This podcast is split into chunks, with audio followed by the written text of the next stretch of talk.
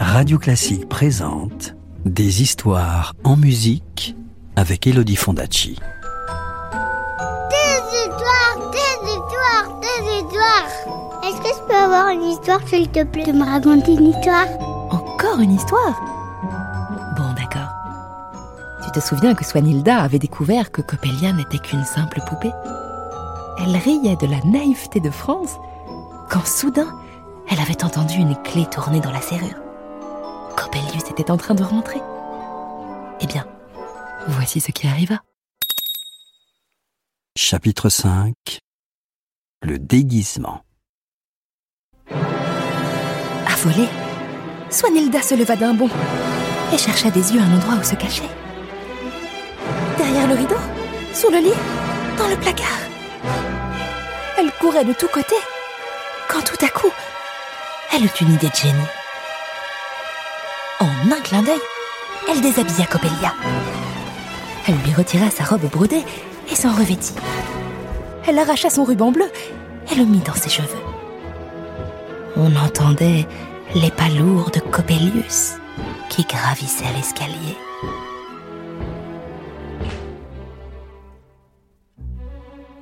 À toute vitesse, Swanilda chaussa les bottines brillantes de l'automate. Elle cacha le corps de la poupée désormais toute nue derrière la grosse armoire. Elle n'eut que le temps de s'asseoir à la place de Coppelia devant la fenêtre et de poser le livre sur ses genoux. Coppelius entrait dans la pièce. Swanilda retint sa respiration. Bonjour, ma chérie, dit Coppelius. Mais à qui parle-t-il? Se demanda la jeune fille, qui s'efforçait de rester immobile, les yeux écarquillés. Tu as passé une bonne journée? demanda le vieil homme qui s'affairait dans la cuisine. Il est complètement fou, se dit Swanilda. Je vais te préparer un bon dîner, ma petite fille, dit Coppelius. Et il posa deux assiettes sur la table.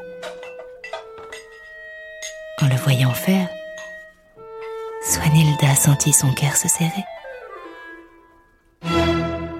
Pauvre Coppelius, se dit la jeune fille, il doit être bien seul et bien triste pour parler ainsi à une poupée de bois.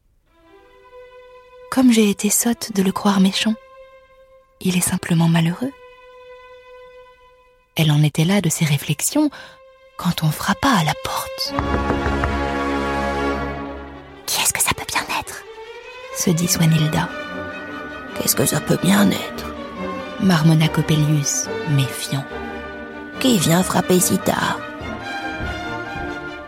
Et le vieil homme descendit ouvrir la porte.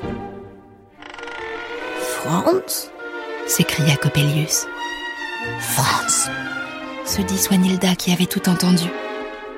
Quel goujat Oh, tant pis pour lui. Je vais bien me moquer de lui.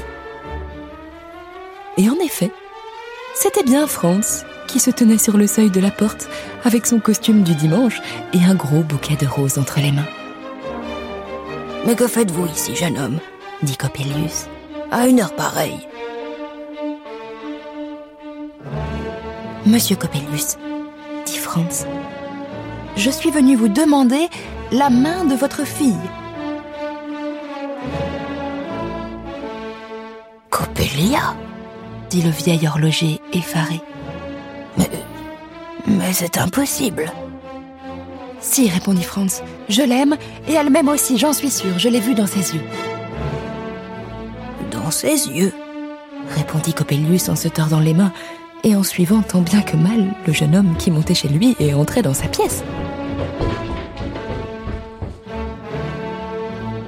Franz s'agenouilla devant Coppelia. Chère mademoiselle, j'ai l'honneur de vous demander votre main. Oui, je veux bien vous épouser, s'écria Swanilda en se retenant de rire.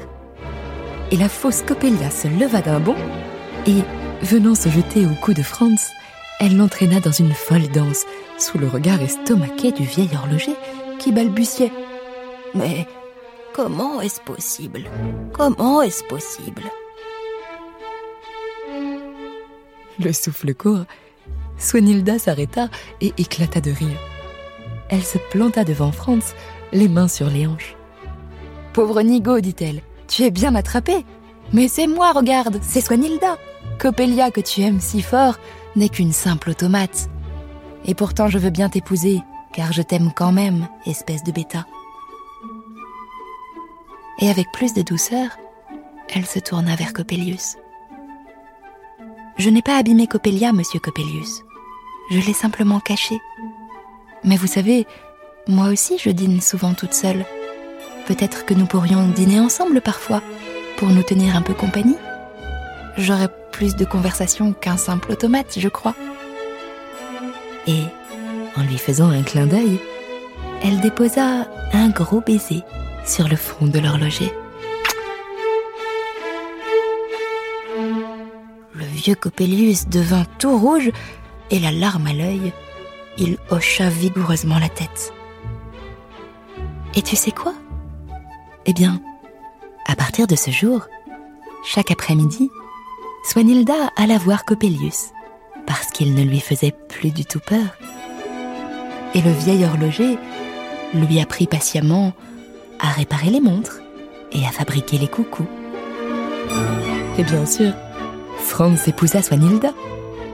Et pour leur mariage, Coppelius fabriqua douze petits automates qui lançaient des grains de riz et qui criaient de leur voix enrouée. Vive les mariés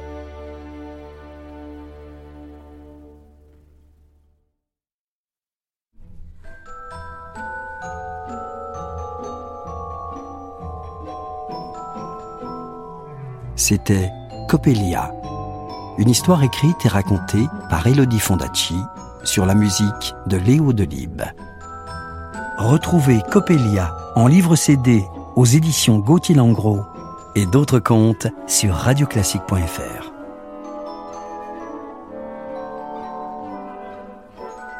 Radio Classique, des histoires en musique.